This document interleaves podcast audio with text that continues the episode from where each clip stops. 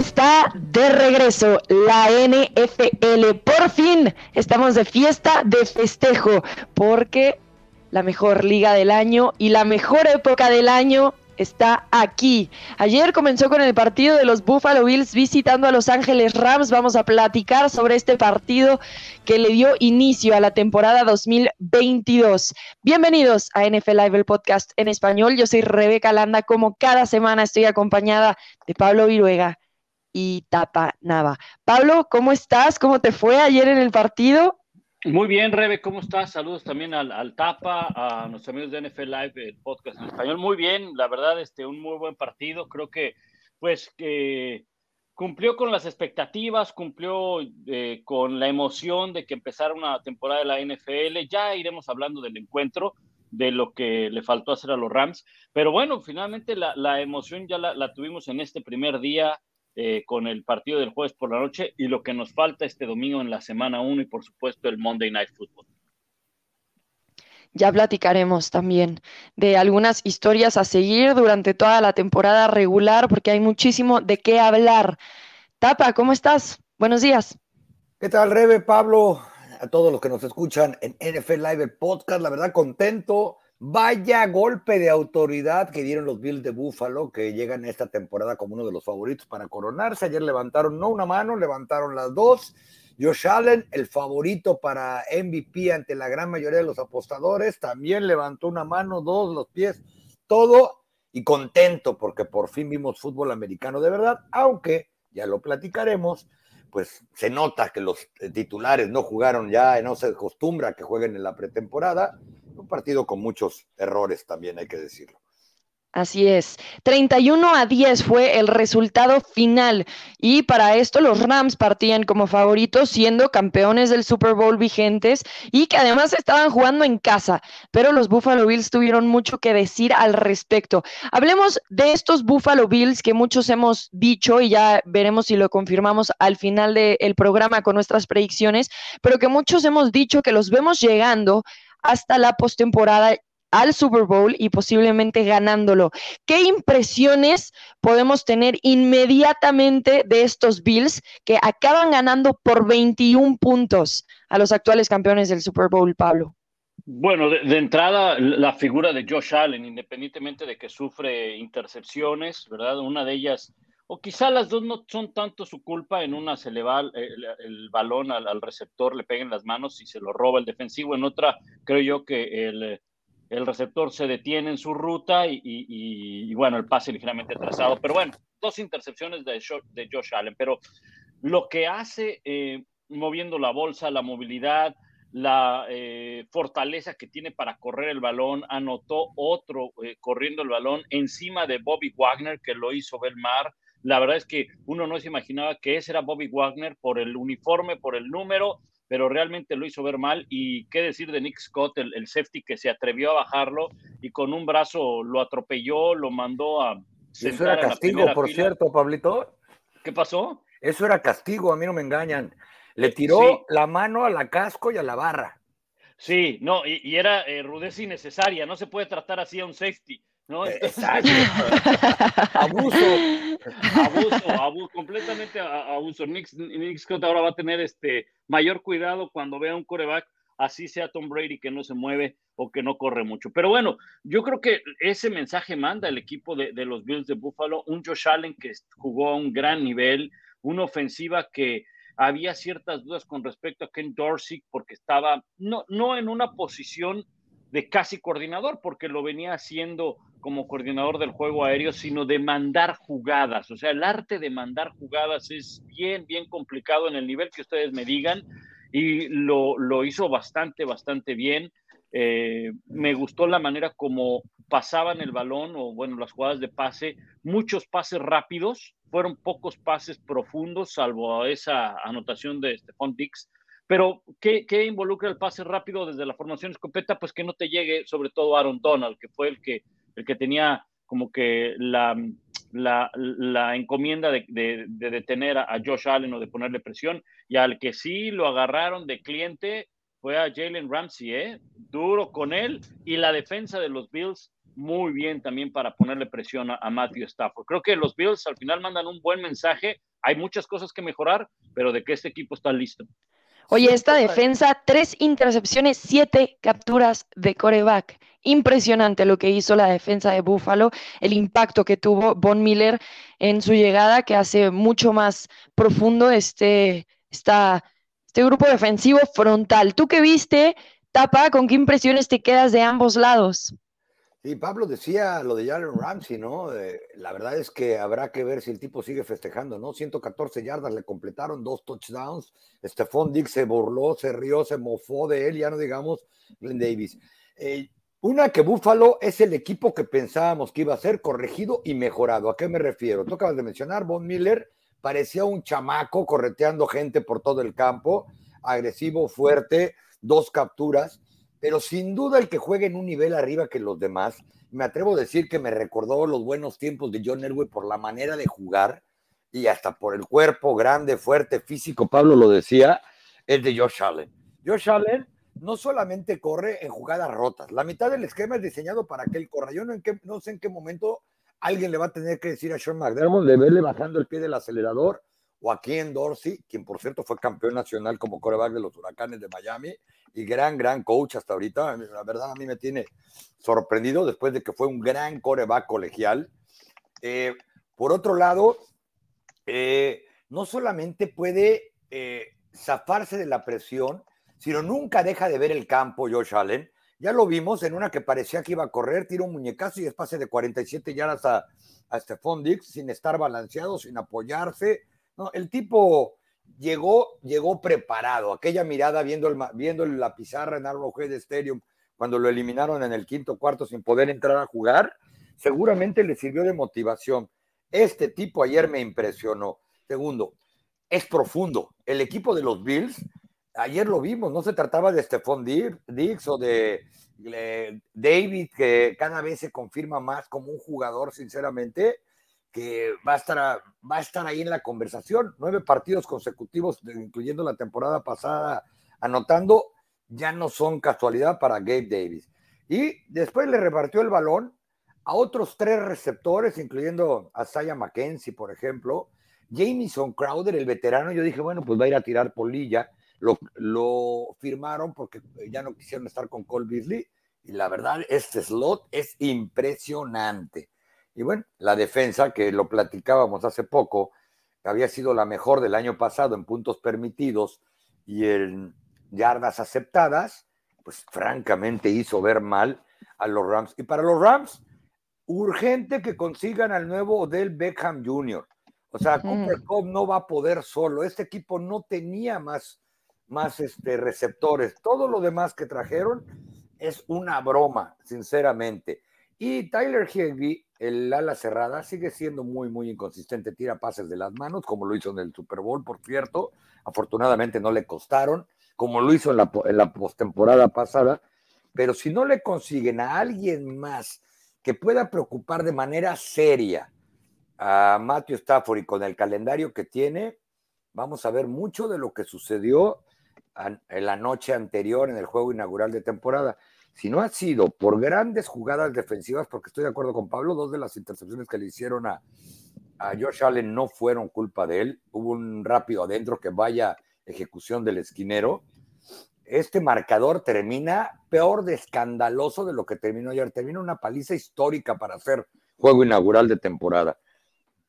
Sí, de hecho, estoy leyendo aquí una estadística que dice es el déficit, el segundo déficit más grande de todos los tiempos por un campeón de Super Bowl. Un punto menor que la derrota de los Ravens de 22 puntos ante Denver en 2013, cuando Peyton Manning anotó siete veces en un partido. Hubieron cuatro intercambios de balón, o sea, regaló cuatro balones Búfalo en la primera mitad. En la primera mitad. Y de todos modos terminaron, como tú dices, con un punto menos del récord en cuanto a, a margen de victoria. Y, sabes qué etapa realmente, eh, eh, o sea, de esos intercambios de balón, los Rams, en la primera mitad hay que hablar, porque la primera mitad estuvo medio pareja por los intercambios de balón, la segunda mitad fue de los Bills de Buffalo, definitivamente, pero de esos intercambios no pudo sacar provecho el equipo de los Rams. Lo hizo en el último pase interceptado y eso porque tuvieron que mover el balón. ¿Qué te gusta? 15 yardas. Fue un gol de campo de 56 yardas. O sea, tampoco es que movieron el balón, salvo la serie ofensiva con la que anotó eh, Cooper Cup, que por cierto, qué, qué jugadorazo es Cooper Cup. Qué recepción. sí, y yo no sé qué hubiera sido de los Rams si no tienen a Cooper Cup. Ya, ya olvídense del año pasado, ¿no? Si no lo hubieran tenido este partido, o sea, Matthew Stafford le empieza a lanzar pases al tackle, al gar, o, se la regresa al centro, ¿no? De plano. Porque eh, no había, decía, decía el tapa Tyler Higby, inconsistente. Si bien es cierto que le hace falta Van Jefferson, no jugó el día de ayer, pero tampoco Van Jefferson va a marcar una, una diferencia, pero al menos sí va a entretener un poquito a la defensiva contraria o puede ser un elemento al cual descargue eh, Matthew Stafford más el balón porque seguramente Cooper Cup va a tener constantemente pues una cobertura escalonada, un esquinero, un safety atrás, va a tener casi siempre una doble cobertura. Pues miren, yo les voy a dar mi opinión al respecto. Eh, creo que Josh Allen hizo una declaración de lo que está dispuesto a hacer para ganar. Se vio obviamente cuando corría por ese balón, cuando también el equipo pone en riesgo, y estoy de acuerdo que tal vez de más, a un jugador con jugadas diseñadas para que él use las piernas. Esa toma donde él hace un stiff arm, saca volando al defensivo, fue una pregunta que le hicieron y la respuesta de Josh Allen fue, esa es la declaración de lo dispuesto que estoy de ganar, lo que estoy dispuesto a hacer para ganar. Y creo que jugó increíble. Más allá de los errores, que podemos ver si es culpa de él, si es culpa de los receptores, después de la mitad fue una máquina, fue una máquina. Y supieron utilizarlo, que también ese es mi segundo punto. lo preocupados tal vez que estábamos con Ken Dorsey ahora con la salida del ex eh, coordinador ofensivo, que ahora es head coach de los Giants. Y creo que fue perfecto en cómo hizo los ajustes a la mitad, cómo salieron después a la mitad, empezaron anotando no rapidísimo, pero avanzando bastante bien, poniendo los puntos en el marcador. Entonces creo que también Dorsey tiene un debut impresionante para hacer su primera vez oficialmente de esta manera, ¿no? Y luego la defensa de los Bills, lo que hizo. Von Miller, lo que mencionábamos, eh, los tres picks, los siete sacks, creo que es un resumen perfecto de lo que hace esta defensa. Mi pregunta es, ¿deberemos de preocuparnos por Stafford? porque Matthew Stafford se operó del codo esta temporada baja, fue un gran secreto, y no sé si es algo que con tantas intercepciones que le hicieron, algunos pases que decías, ¿qué está pasando? Trató de hacer un no-look con Cooper Cup que no le jaló. Me pregunto si debemos de preocuparnos un poquito por Stafford, el ritmo que trae, si todavía podemos declararlo totalmente sano. Y concuerdo con lo que decía el Tapa, tienen que conseguir al próximo Odell Beckham Jr., que por cierto, Odell Beckham Jr. estaba ahí y estaba vestido con pantalón amarillo y gorra azul.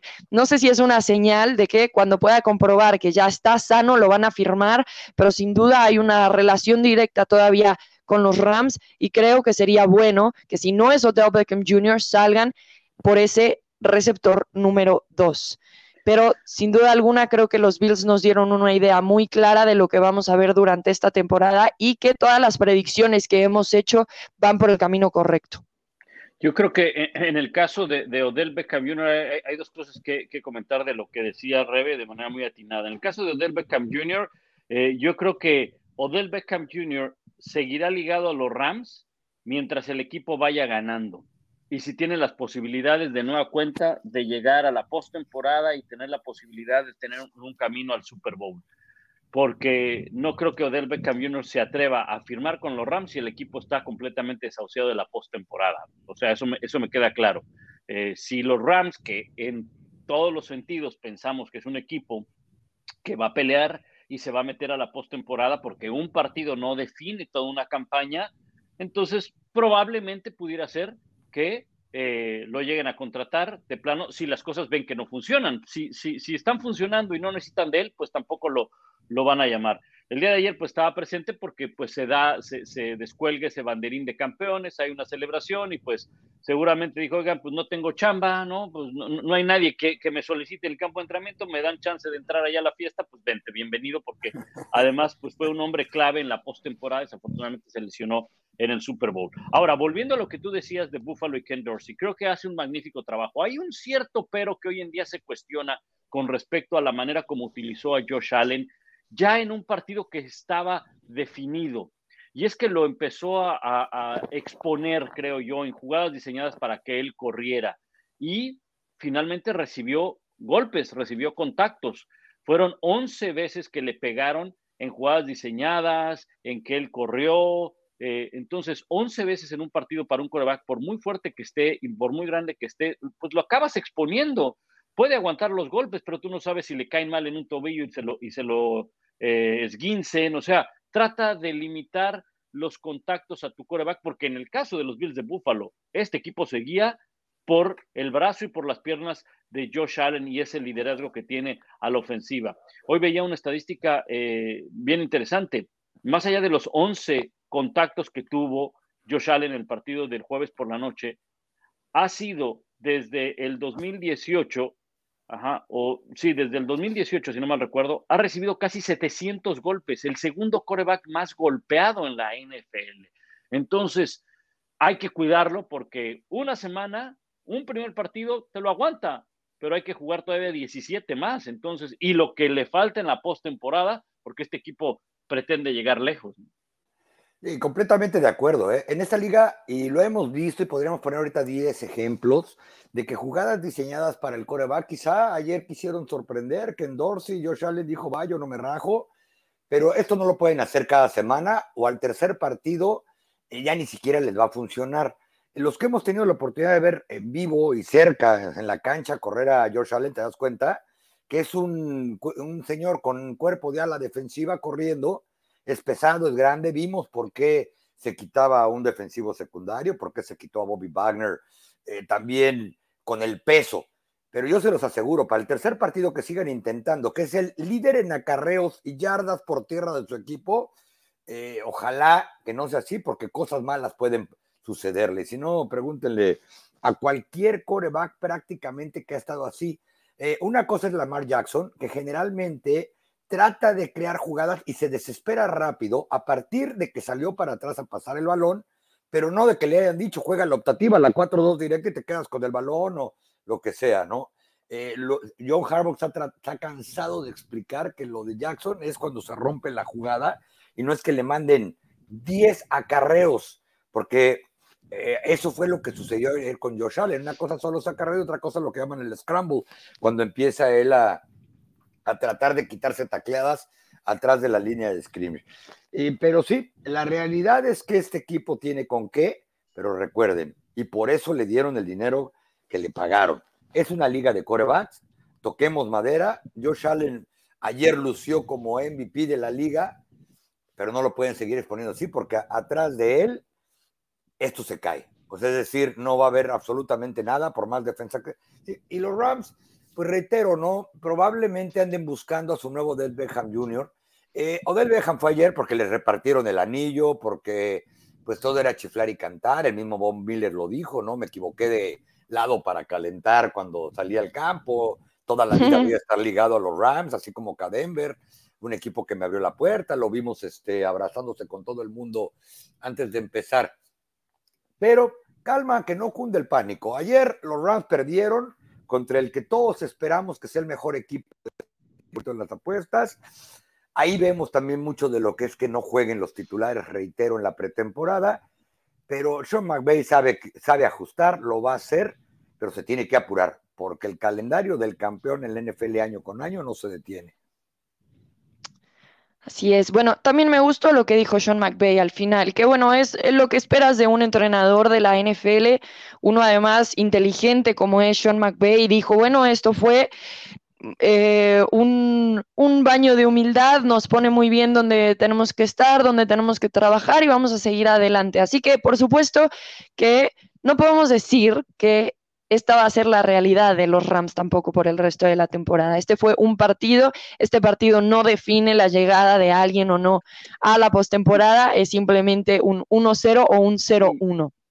Entonces, bueno, tampoco entrar en pánico todos aquellos que le van a los Rams, porque no pasa nada en realidad. Este fue un partido duro y como bien habíamos aclarado, pues, eh, los jugadores no habían ni entrado al campo, o sea, no hicieron pretemporada. Es normal que estén un poquito desaclimatados de la situación, que tienen cosas que corregir totalmente. Sí, y, yo te diría que tampoco, también, o sea, no echen las campanas al vuelo con los Bills. Sí, es un favorito, se vio muy bien y todo eso. Pero eso no quiere decir que cada semana van a anotar 31, 34, 35 puntos y van a ganar con esa facilidad y todo eso, ¿no? O sea, eh, ¿Es un equipo que puede anotarlo? Sí. ¿Tiene la capacidad para hacerlo? Sí. ¿Tiene capacidad para ganar más de 12 partidos? Por supuesto que, lo tiene. Pero no es que se, o sea, para, para ser un campeón, muchas veces la gente cree que es el, es el favorito para hacer el Super Bowl. Entonces tiene que aplastar a todos, ¿no? Como en las categorías infantiles, tiene que parar todos los juegos. Si no llega a parar un juego, uy, entonces anda mal ganó, pero no paró el juego. No, no, no, no, no, se trata de eso. No olvidar que los Bills el año pasado, cuando después de que perdieron contra Pittsburgh, ahí andaban, iban bien, era un sólido candidato. ¿Se acuerdan contra quién perdieron en la mitad de la temporada? Contra Jacksonville. Contra Jacksonville perdieron. Entonces, es una liga donde por muy favorito que salgas, a veces se dan circunstancias eh, porque el otro equipo también compite, porque el otro equipo también tiene muy buenos jugadores y en un domingo cualquiera puedes llegar a perder. Any given Sunday, como dicen en la NFL, Así es. profesionales, las distancias son muy cortas entre uno y otros, pero por el lado optimista de los Bills, parecería que retomaron las cosas como las dejaron después del último partido, es decir, produciendo puntos, una ofensiva alegre, a pesar de que se les fue el coordinador ofensivo, como ya mencionaban, una defensa que sigue creciendo, eh, que trajeron un refuerzo que por lo menos en el primer partido funcionó, dos capturas y tres tacleadas directas por parte de Von, de Miller, es decir, eh, da para el optimismo, pero pues a Búfalo para terminar invicto, pues nada más le faltan 16 victorias, ¿no? En esta liga. Y, nada más, este, pues por, no por molestar, pero les voy a recordar que el único equipo invicto ha sido el de los Dolphins del 71. Ahí ustedes dirán qué tan complicada es esta liga. Así es. Y bueno, por eso hay muchas historias a seguir, ya hablando en general de la temporada completa, de lo que nos viene, de lo que podremos ver. Entonces, cuéntenme una historia donde ustedes van a poner los ojos esta temporada para ir encontrando respuestas, algo que nos debe de llamar la atención, de lo que nos tiene que mantener constantemente alerta. Si quieres iniciar tu tapa. Sí, por supuesto, toda la danza de jugadores que hubo ahora con la repartición de millones, que creo que el único que no le tocó fue a mí, ¿no? No solamente se trató de Russell Wilson o de Baker Mayfield, los corebacks que tanto sonaron, Russell Wilson que se va a Denver en una negociación que incluyó a ocho jugadores, cinco cinco veteranos, vamos a decirlo así, tres, tres selecciones de, del draft colegial, o Baker Mayfield, que después del Dramonón eh, provocado, no solamente por la llegada de Sean Watson, que eso ya es otra historia aparte, que no quiero yo, yo ni mencionar, pero ya desde que terminó la temporada pasada o antes, cuando le dijeron que no le iban a hacer válida la opción de quinto año, etcétera, etcétera, etcétera, que se va a las Panteras de Carolina y que ahora va a abrir contra, contra Cleveland. Este fue el año de la danza de los receptores.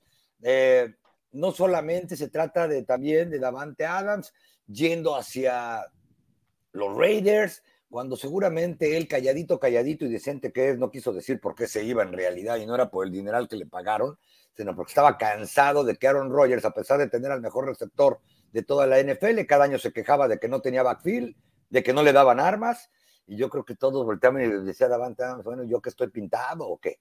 Luego Tyree Hill llega a los Miami Dolphins eh, y lo primero que se le ocurre decir y echar a Tua, de por sí no se la acaba con la presión y todavía dice, he encontrado un coreback más preciso que a Pat Mahomes, cuando a Mahomes lo hemos visto completando primero si es con de zurda.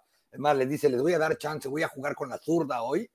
Y dice que, que Tua es mejor, bueno, no mejor, voy a, no voy a ser amarillo, es más preciso que Pat, que Pat Mahomes.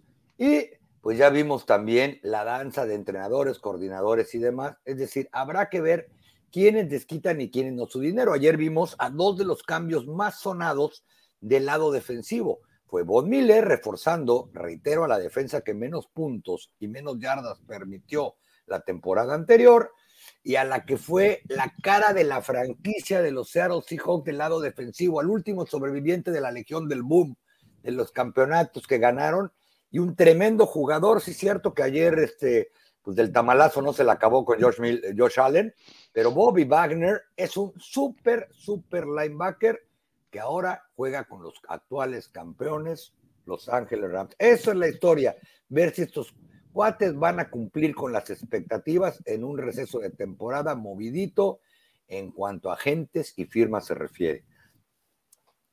Muy bien, tú, Pablo.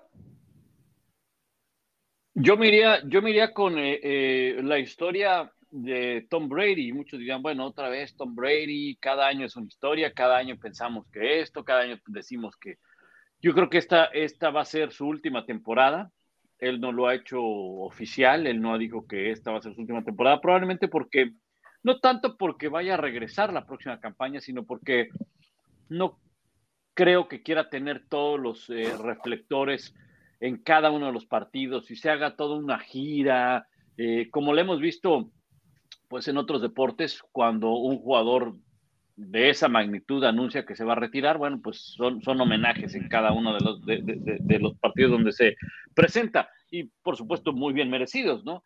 Pero yo creo que hay muchos elementos para pensar que Brady no va a regresar. El tema de la familia, el tema de que en alguna ocasión él pues, se retiró, en febrero, ustedes recordarán, se retiró, volvió después de unas semanas. Eh, aparentemente hubo, un problema ahí familiar con la esposa, eh, por eso fue que se ausentó 11 días en, pleno, eh, en plena pretemporada, algo que nunca antes había ocurrido.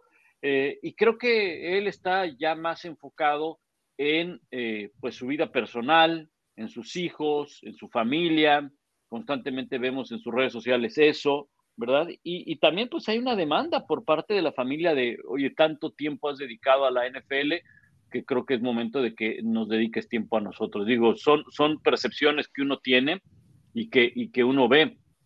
Lo que sí me queda claro es que independientemente de todo lo que ha pasado con Brady fuera del campo, cuando empiece esta temporada él va a estar plenamente concentrado en jugar y en tratar de ganar y de llevar a Tampa Bay a un Super Bowl, porque además es uno de los favoritos, Tampa Bay en la conferencia nacional, el máximo favorito según las casas de las apuestas para llegar a, al Super Bowl. Entonces, eh, creo que esa historia va a ser interesante.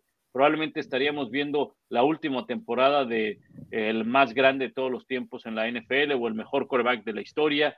Y bueno, pues eso simplemente, nada más por eso vale la pena seguir semana a semana lo que va a hacer Brady y Tampa Bay.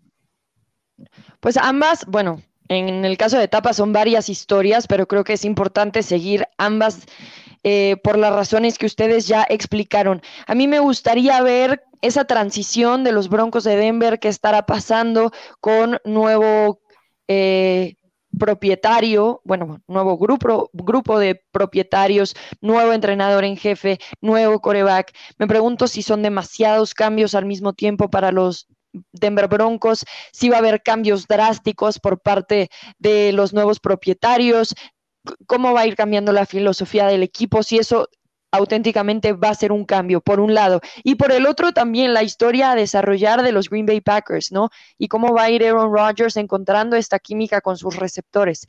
Me parece que Aaron Rodgers siempre nos ha dado de qué hablar, para bien o para mal especialmente para mal. Y creo que ahora con estas situaciones que se dieron en la pretemporada, en donde está en duda sus receptores y la calidad de ellos, la salida de Davante Adams, si va a ser suficientemente paciente o vamos a verlo justamente en el campo haciendo eh, esas expresiones, entre comillas, negativas en relación al resto de sus compañeros, si públicamente va a seguir mencionándolos, o si esto es algo que se va a llevar con gracia por parte de los Packers, pero especialmente de Aaron Rodgers.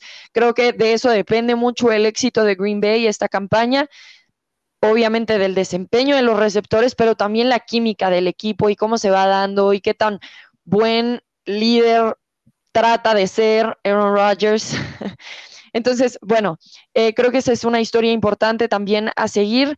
y que va a definir mucho cómo se van a dar las cosas en el norte de la Nacional. Hablemos también. parte, perdón, un disclaimer. No, es una sola historia, quizá no me expresé bien, que esta fue la historia quizá de los movimientos de las superestrellas, tanto receptores como corebacks, e incluso jugadores defensivos, durante el receso de temporada, ¿no? La novela fue a dónde va a ir a parar este, a dónde va a parar el otro, Davante Adams ya se fue, ya Tariq Hill se fue, etcétera, etcétera. Por eso es que la mencioné como, como una historia. Pero ahí va mi disclaimer, pero creo que tienes razón, que son sí, varias se entendió, tapa. Bueno, y ahora empezamos a platicar de esta semana, porque ya hablamos, por supuesto, de lo que pasó en el partido de jueves por la noche. Hablemos entonces de, los, de lo que nos queda para el domingo y para el lunes, porque la realidad es que hay muy buenos partidos en esta semana 1. La NFL sabe cómo tirar una fiesta. Así que bueno, Pablo, tú vas a estar eh, en alguno de ellos. Platícanos un poco de cuál tú no te perderías sabiendo que hay bastantes buenos. Mira, me toca el domingo por la noche, pero involucra a los Dallas Cowboys y quién mejor que darnos detalle de, de los eh, Cowboys que el Tapa, que este, pues es el que prácticamente abre el zaguán para que entre Jerry Jones, ¿no? Este, así que... Ya me, dijo portero, ya me dijo portero, está bien. Bueno, oye, ¿quién no quisiera ser portero de un equipo que vale 8 mil millones de dólares, carnal? ¿No? No, no, por eso no me ofendí, al contrario, ¿no? Hay un fuerte abrazo para todos los porteros, por cierto. Exacto, así sean los porteros en el fútbol. Oye, este... Pues me quedo con el Chargers, Chargers contra Raiders. Creo que cualquier partido que involucre rivales de la división oeste en la americana van a ser muy, muy atractivos. Ya lo explicaba el Tapa con todos los cambios que hubo, muchos de ellos en esa división. Y ya de entrada tenemos este primer juego que presenta dos ofensivas explosivas. Ah, yo tengo mucha curiosidad de ver la ofensiva de los Raiders con Josh McDaniels con Davante Adams, por supuesto, eh, con Derek Carr, que creo que muchas veces o mucha gente lo eh, minimiza como coreback y para mí es un gran coreback, es un muy buen coreback. Y por supuesto del otro lado ver a un equipo como los Chargers, que algunos consideran que pueden ganar esta división, yo no los descarto para ser campeones de la división. Probablemente me quedaría con los Chiefs, pero pero podría comprar también que los Chargers ganen esta división. Justin Herbert es otro de los jugadores con gran talento, jóvenes que han llegado a la NFL y la eh, cantidad de armas que tienen a su alrededor. Entonces, va a ser explosión pura eh, los Chargers y, los eh, Raiders. Lanzar el balón, los amantes del fantasy se van a volver locos eh, va a ser su Super Bowl, yo lo veo así porque ese balón va a volar y va a haber jugadas espectaculares de largo yardaje eh, y, es una probadita nada más de lo que nos va a presentar la división oeste en la americana. Muy bien, ¿tú tapa? Ya lo dijo Pablo, la verdad es que el juego entre Dallas y Tampa se supone que va a ser muy bueno, un juegazo, un partidazo, eh, porque no solamente estamos ante lo que probablemente sea el último Opening Day, el último juego inaugural de campaña de, Tom Brady, lo que le va a poner un ambiente especial. El estadio saben que va a haber más de 95 mil personas, de las que muchas, pero muchas van a ir a ver a Brady. Ya no digamos a los Tampa Bay Buccaneers, ustedes saben que el estadio de los Cowboys cuesta tan caro entrar, que se llena mucho del equipo rival, porque aficionados, por ejemplo, en este caso de Tampa, que viven alrededor o en el área de Texas o lejos de sus casas en Tampa Bay, aprovechan para venir a ver a, sus equipos cuando juegan contra los Cowboys y la gente gana buen dinerito de los abonados de temporada que de alguna manera consiguieron boletos revendiendo. Por otro lado, los Dallas Cowboys, un equipo en el que, bueno, ayer, como siempre, hay un drama, resulta que ponen limitado y yo estaba en el entrenamiento, vi salir a Dak Prescott ahí medio cojeando, todas las alarmas se prenden, pues al final dice que los zapatos le apretaban, no lo dijo con esas palabras, pero dijo, los nuevos clics que me puse me estaban causando problemas y me lastimaron un tobillo, así. Y resulta que es el tobillo que le reconstruyeron hace eh, en el 2020 después de la lesión. Entonces, el año pasado Dak Prescott dijo, no es nada, me traigo algunas pequeñas molestias en el hombro, que porque de tanto que pasé en mi rehabilitación estoy cansado. Ah, bueno, pues resulta que eh, eso que según él no era nada, resultó en la pretemporada, en un arranque muy flojo de temporada. Digo que al final eran partidos de 400, 500 yardas para él. Lo que dice él que no fue nada contra Nueva Inglaterra en la última jugada, cuando tiró el pase de touchdown a Lamb, dijo que no era nada, lo mantuvo fuera dos juegos. Eh, en fin, ya no sabe uno qué creerle a Dak Prescott, dice, les prometo que voy a estar al 100%, pero es un equipo que llega con tres de sus, cinco partes de la línea ofensiva nuevos reemplazos, tackle izquierdo un novato reclutado en la primera ronda, Tyler Smith, perdón, el guardia izquierdo va a ser Conor McGovern, y a eso le da gracias a Dios Terrence Steele, porque nadie se acuerda que él va a ser el tackle derecho titular, reemplazando a la El Collins después de que ha sido criticado hasta la pared enfrente desde que llegó hace tres años. Y una defensa en su segundo año bajo el mando de Dan Quinn, con Micah Parsons y Trevon Diggs a la, a la cabeza, pero que es mucho más fuerte incluso en profundidad de la que muchos se imaginan. Para un equipo que, que ganó 12 partidos el año anterior y esa defensa que va a enfrentar, Pablo decía, Tampa Bay es uno de los favoritos o el favorito de los apostadores para ganar el campeonato de la conferencia nacional. Bueno, esta ofensiva, en mi humilde opinión, sobre todo en backfield y receptores, es mejor o tiene mayores nombres que los que vimos hace dos años porque a los que ya sabemos, Chris Godwin o Mike Evans, hay que sumarle a Julio Jones y a Russell Cage, que los dos le dieron temporadas de más de 4.000 yardas al señor Matt Ryan. Y es un, es un equipo en defensiva todos sabemos lo que trae. debe ser un duelo, un superjuego. El año pasado el marcador fue 31-29, también en Opening Day, el primer, el kickoff de la liga, a pesar de que Dallas falló dos goles de campo allá en Tampa. Ahí tendremos toda la información de Tapa Nava acerca de ese partido. Yo me voy a ir más por estos partidos que muy bien organiza la NFL con toda la intención, que sean como de venganza.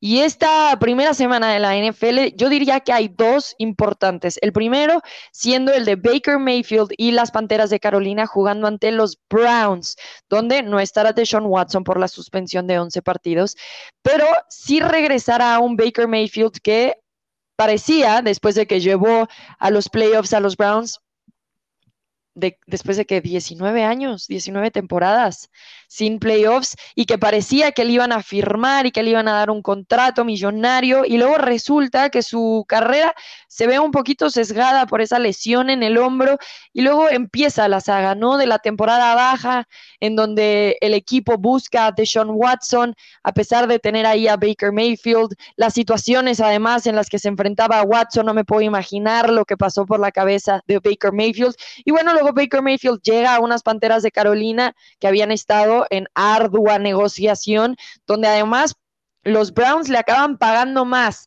a Baker Mayfield por jugar contra ellos de que de lo que las Panteras le pagan por jugar con ellos. Ahora entonces regresa a la que fue su casa, donde lo draftearon, donde tuvo muy grandes partidos y bueno, es evidente que Baker Mayfield em, y es natural también me parece. Sigue un poco lastimado por cómo se dio la situación, sacó playeras y todo este, autorizadas ¿eh? de la situación un poco de lo que se va a vivir este fin de semana. Así que bueno, creo que eso es un partido llamativo de ver un poquito por el morbo, aunque no soy la más aficionada de eso, pero creo que en este caso puede darse un buen partido, especialmente porque no está Deshaun Watson.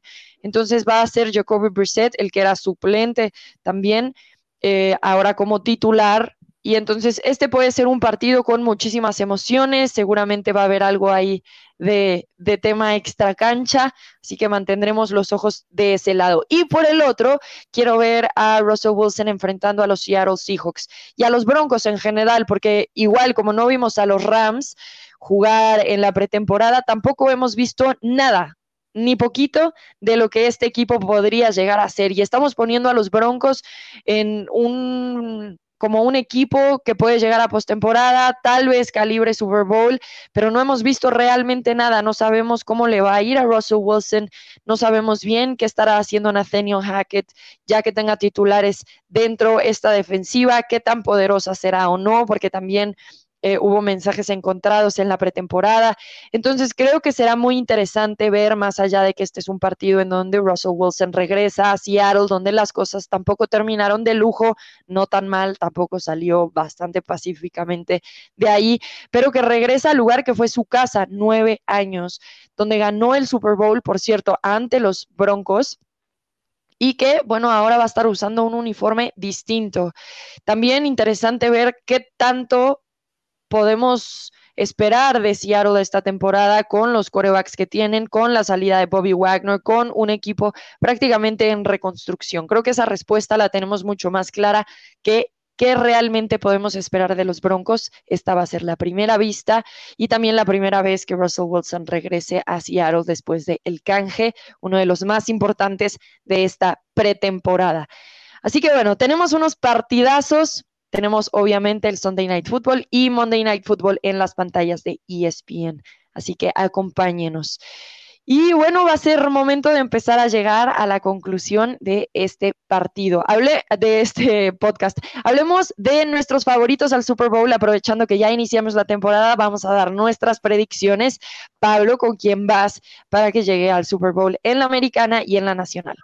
En la conferencia americana me quedo para la final de la conferencia americana Kansas City y los Bills de Buffalo, que se repite el partido que pudimos tener la semana, el año pasado, de ese que, eh, em, que se fue a tiempo extra. Creo que va a ser la final de la americana y los Bills se logran colocar en el Super Bowl. Y en la conferencia nacional me voy a quedar con el duelo entre los Rams, digo, ya iniciaron mal los Rams, pero van a, componerse em, contra Tampa Bay. Brady llegará a otra final de conferencia pero los Rams creo que se pueden meter de nueva cuenta al Super Bowl, independientemente de lo que vimos ayer por la noche o el jueves en la noche. El Super Bowl, Bills y Rams, y los Bills van a romper ese tremendo maleficio de no poder ganar Super Bowl, sobre todo en la década de los noventas que perdieron cuatro en fila, y eh, ganarán el Super Bowl los Bills este año. Muy bien, Tapa, pronósticos. Mira, yo creo que para el Super Bowl vamos a ponerle más emoción si no es Búfalo, porque ya todos sabemos que Búfalo es el favorito, ya hasta jugaron, le vimos cómo, cómo, cómo ejecutaron, voy a poner, si no es Búfalo, van a ser los Ángeles Chargers. Es decir, mi favorito es Búfalo, pero para ponerle más emoción diría que los Chargers. Y por la conferencia nacional, eh, yo creo que van a ser los Tampa Bay Buccaneers los que van a llegar al Super Bowl. Ojo, hay un equipo que uno quizá ni lo voltea a ver, se fue Drew se fue Sean Payton, pero que puede hacerle la vida de cuadritos a Tampa en la división. Si logran calmarlos en la división a los Bucaneros, eh, los Saints, los New Orleans Saints pueden crecer. Este equipo a la ofensiva trae un equipo, mucho talento, para no caer en la redundancia, equipo y equipazo. Y si James Winston puede mover la ofensiva con Michael Thomas, con Jarvis Landry, y con este con Alvin Camara afuera, abajo en el backfield, va a ser interesante. Pero yo creo que el Super Bowl va a ser sin duda el de Buffalo contra Tampa, pero reitero, voy a decir Chargers para ponerle emoción, porque si no, pues todos vamos a estar igual. bueno, yo sí me voy a repetir, yo veo a Tampa Bay y a los Bills. Creo que eh, los Rams esta temporada no les va a alcanzar. Obvio, todas las cosas pueden cambiar. Podríamos decir eso de ellos la temporada pasada.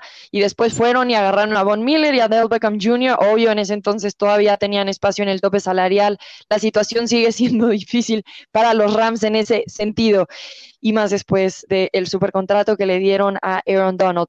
Pero eh, creo que más bien voy con los Tampa Bay Buccaneers tal vez es parte como de mi romanticismo de la historia perfecta en la que Tom Brady se retira llegando a un Super Bowl. No creo que lo gane, pero sí veo a los Bills ganando este Super Bowl. Creo que es cuestión de tiempo. Ya lo había dicho anteriormente, no sé si en este espacio, creo que la llegada de Von Miller va a darle más oportunidades a este equipo de hacer la jugada grande como les ha hecho falta en las últimas temporadas, porque realmente han estado ahí, han estado ahí tan, tan, tan cerca. Y la temporada pasada fueron 13 segundos, probablemente lo que los mantuvo fuera de la postemporada. Así que bueno, yo me voy con los Bills ganando el Super Bowl, enfrentando a los Tampa Bay Buccaneers. ¿Alguna notita antes de que nos vayamos, que nos despidamos en esta primera semana de temporada regular? Pablo. Yo me voy a adelantar a Pablo. A ver. Eh, en el campamento de los Dallas Cowboys, pues la noticia sabemos, digo, independientemente de lo que sucedió ayer, que es increíble, sobre todo con el dineral que le paga la marca que patrocina los zapatos y los tenis de, de Dak Prescott, que él salga y diga en conferencia de prensa que los zapatos que estrenó le, le molestaron y le empezó a lastimar el tobillo, reitero, el reconstruido. Bueno, eso ya salió por todos lados. En días pasados, eh, eso sucedió en el entrenamiento, pero no sé qué, cuando estén, estén escuchando este podcast, sucedió en el entrenamiento del jueves, el último, equipados, con contacto, etcétera. Eh, me iría también por el campamento de los Cowboys, ¿no? Michael Gallup, habrá que levantarse y aplaudirle. Ayer lo vi puliendo 11 contra 11 como receptor. Es prácticamente un hecho que no va a jugar este fin de semana contra los Tampa Bay Buccaneers, pero para un muchacho que en enero lo vi salir a tres metros de mí con la pierna volteada al revés prácticamente de la rodilla para abajo, eh, ver que ya está jugando, que ya puede entrenar, que lleva tres días equipado, habrá que levantarse y ojo, porque nadie anticipó que es muy probable que para la semana 2 contra los Cincinnati Bengals, en un arranque de Cowboys eh, de preocuparse, Tampa y luego Cincinnati, el muchacho podría estar disponible por lo pronto ayer anunciaron que Noah Brown será el receptor número dos que acompañe entre los titulares a CD Lamb. Muy bien. Y bueno, ¿sabemos cuándo podría regresar Dak Prescott? Bueno, Dak Prescott dijo que va a jugar el domingo. O sea, dijo que la, que el problema que le dio, que tuvo por culpa de los clips de la marca de la palomita, y reitero, dio un contrato por más de 250 millones de dólares y sale a decir que los zapatos le, lastimaron. La verdad es que para un jugador que seguramente le hacen el zapato a su medida, es increíble, y más por lo que le pagan. Pudo haber dicho cualquier otra cosa. La cara de los PRs era increíble cuando él, él dijo eso. Pero dice palabras textuales, les prometo que voy a estar al 100% el domingo contra Tampa Bay, pero la última vez que nos dijo eso nos quedó bastante mal. Así que hay mucho sarcasmo e ironía a partir de esos comentarios en el área de Dallas Forward. Y, y, y, un, tema en el, en el caso de Dak Prescott, nada más para, eh, nuevamente lo, lo dijo el, el, Tapa más temprano, él como se ausenta, se ausenta por un momento de la práctica, entonces el equipo por regla tiene que reportarlo como limitado en su mm. participación en la práctica. Entonces, puede ser que un jugador esté limitado porque realmente sí tiene una grave lesión y no puede entrenar por, completo, o puede ser lo que le sucedió a Prescott, ¿no? Que, que agarraron un, zapato o se lo mandaron con una talla más chica del lado derecho que del lado izquierdo y pues de ahí le estaba... ¿Se puso los dos zapatos derechos en el izquierdo? Eh, sí, o, a lo mejor algo no bien. O a lo mejor trae juanetes o a saber qué es. Entonces, bueno, pues aunque se haya ido al vestidor a cambiarse los zapatos y tardarse y todo eso, eh, entonces por eso es que por regla, sinceramente yo escuchaba hoy a uno de los insiders de ESPN eh, y, aclaraba ese punto de cuándo hay que ponerlo como limitado, aunque esté al 100%, pero nada más por el hecho de ir a cambiar zapatos y ausentarse por un momento de la, práctica, pasa como limitado. Oye, eh, en unas notas, dos corebacks, el caso de Lamar Jackson, Grabamos este podcast el viernes. E, este viernes es el último día que él puso para que pudieran llegar a un acuerdo con los Ravens. Él es su agente, él es su propio agente, así que una vez que pase este viernes, no quiere que el sábado previo al juego estén todavía arreglando el tema de su contrato. Si no se llega a arreglar este viernes, no habrá más pláticas sino hasta que termine la temporada. Así lo dijo en reiteradas ocasiones, incluso hasta empezó a manifestar ahí una serie de cosas en, Twitter. Eh, soltó una nota que no debería de soltar, de una lana que eh, no le garantizaron, en fin.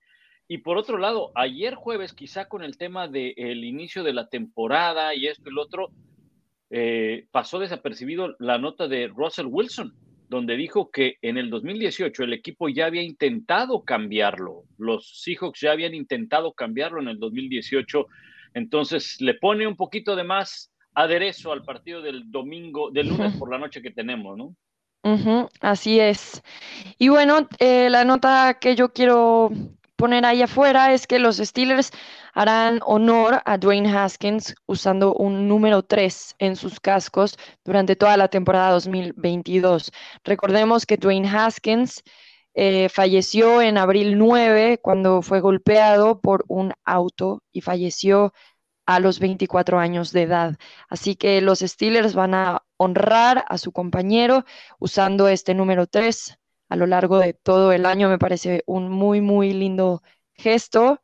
Em, y en realidad no fue un jugador que estuvo mucho tiempo con los Steelers, así que creo que lo hace todavía un poco más especial. No estamos hablando de un jugador histórico para los Steelers, sino uno que apenas estaba empezando con, con la cortina de acero. Entonces, bueno, eh, creo, que, creo que es algo lindo a destacar, una linda noticia y pues nada, honor a quien honor merece. En este caso, los Steelers quisieron honrar a Dwayne Haskins.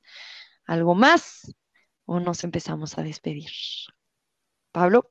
Pues no, nada más, nada más este, que están al pendiente, muchas gracias y obviamente que sigan las transmisiones de ESPN, como es costumbre, domingo por la noche, lunes por la noche, pero también si nos están escuchando en Centroamérica, pues recuerden que hay mucho, mucho fútbol americano por la pantalla de ESPN en Centroamérica y pues también que en, toda Latinoamérica que se suscriban a Star Plus porque ahí habrá mucho fútbol americano de la NFL y ya ni les digo del colegial porque vas, eso es como, como buffet, ahí tendrás todo el fútbol americano colegial también.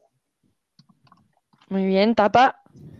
Con el gusto de despedirme, no sin antes decirles que el safety Amani Hooker de los Tennessee Titans acaba de firmar una extensión eh, contractual por tres años y 33 millones de dólares. Y bueno, ya lo sabe, NFL del podcast en español cada semana, todo el fútbol americano colegial, la NFL está por ESPN, así que Damas y caballeros, acabaron los fines de semana libres. En realidad hay que estar frente de la televisión, del radio, de los podcasts, de lo que sea. Con el gusto de haber estado con ustedes, como siempre, un fuerte abrazo. Así es. Bueno, muchísimas gracias, Pablo Tapa. Gracias a cada uno de ustedes que nos acompaña semana a semana. Recuerden activar las notificaciones para que reciban una cuando tengamos un nuevo podcast. Iniciamos ya, por fin, la NFL en su primera semana. Será un placer acompañarlos a lo largo de toda la campaña. Rebeca Landa, Pablo Tapa Tapanava. Nos escuchamos. Hasta la próxima.